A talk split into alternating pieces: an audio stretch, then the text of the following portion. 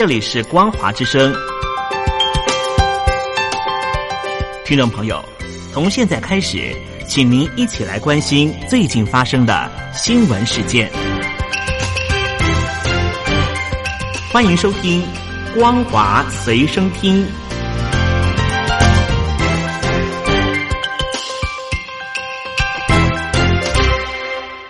朋友，大家好，欢迎收听光华随声听，我是黄轩。今天是中华民国一百零九年十月二十六号，星期一，带大家来关心重要的新闻讯息。中国大陆网络直播带货风潮蓬勃发展，但也衍生不少消费纠纷以及违法的情形。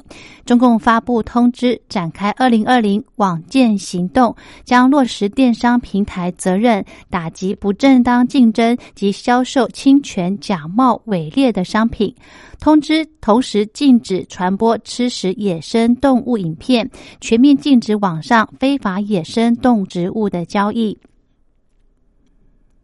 大陆的直播带货常见的争议包含了商品品质纠纷、广告夸大、商品侵权、贩售假货以及违法带货等。大陆官方将落实电商平台责任，重拳打击不当竞争行为，强化互联网广告监管，依法整治社会热点问题，并依法查处其他网络交易违法行为。中国大陆正在推动双回圈发展，在内回圈中最重要的是消费的崛起。前人民银行行长、中国金融学会会长周小川表示，在双循环发展战略下，内循环会更加畅通。年轻一代储蓄率明显下调，这个趋势有助于扩大内需，但有些年轻人过多的。靠借贷度日、消费奢侈消费，将来是不是好事，完全不知道。根据大陆的媒体报道，大陆年轻人不但较无储蓄的观念，金融发展也助长消费。人民银行的报告指出，截至去年，央行银行卡。平均授信额度为人民币二点三三万元，比二零一八年成长了百分之四点零二。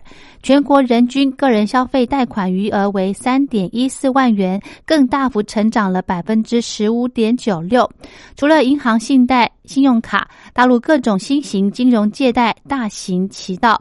周小川表示，去年底大陆的储蓄占有率占 GDP 比重已经降到百分之四十四点六，未来可能还会进一步的下降。中国大陆网络近日疯传湖南永州市一支学童模仿战争的影片，学生以扫帚充当机枪向敌方扫射。后续更加入不少枪战的生效。对于小学体育课加入军事战术内容，大陆网民直斥灌输暴力。新疆克什地区二十四号流传，因为公共卫生原因突然封城，引起民众恐慌。当地卫健委通报指出，克什市疏附县发现一例新型冠状病毒肺炎无症状的感染病例，已经启动应急方案，展开全民检测。但是舆论担心，疫情规模已经扩大。距离美国大选投票日剩下九天，许多美国的选民提早投票人数已经超过二零一六年提早或缺席投票的总数。除了季达选务办公室的通讯选票之外，佛罗里达州、德州以及其他州开放提早投票的地点已经累积了上千万张选票，因选民避免在疫情期间挤在十一月三号当天投票。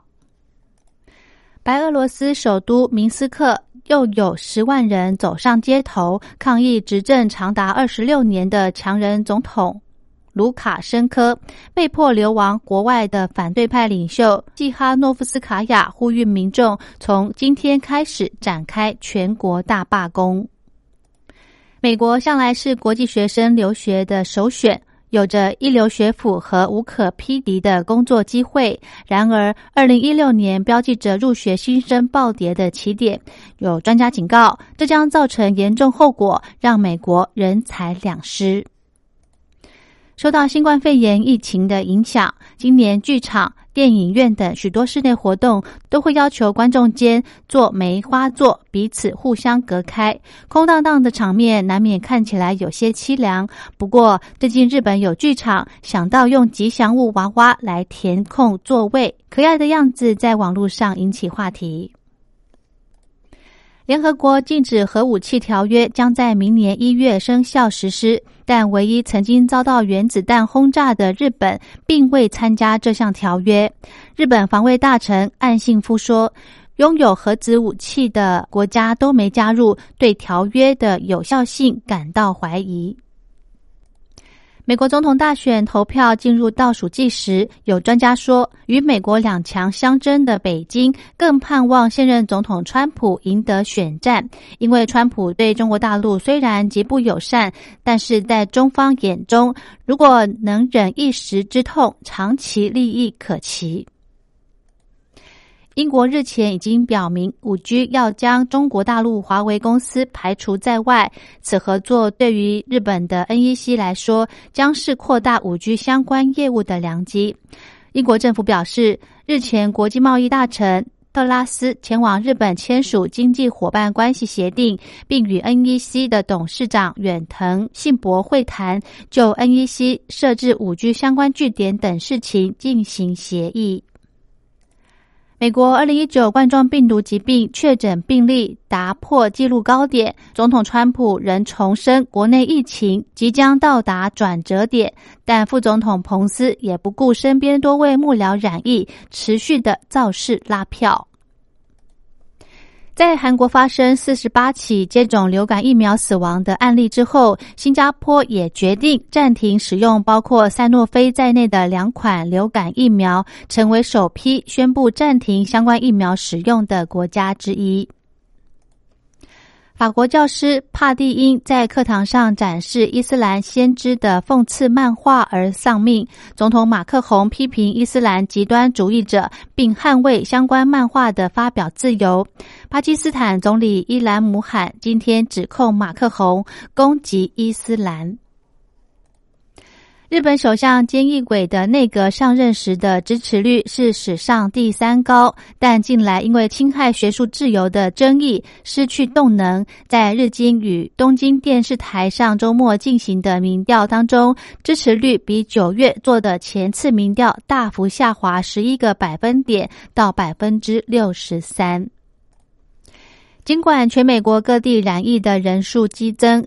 将近二十二点五万人死于新冠肺炎。美国白宫幕僚长梅杜斯在昨天仍表示，美国不会控制新冠肺炎疫情大流行。此言一出，惨遭民主党总统候选人拜登痛批是向疫情举白旗。美国总统川普政府计划要让中国大陆短影音分享应用程式 TikTok 从十一月十二号开始在美国遭到禁用。根据最新的法院文件，川普政府以国安考量为由，坚持主张必须禁用 TikTok。美国总统大选步入倒数。根据数据显示，全美国超过二十周提前投票的选民人数已经超过二零一六年大选的记录。预估邮寄投票人数将是上一次大选的两倍，并改写历史记录，凸显新冠肺炎疫情的影响。以上就是今天的光华随身听，感谢您的收听，我们下次再会。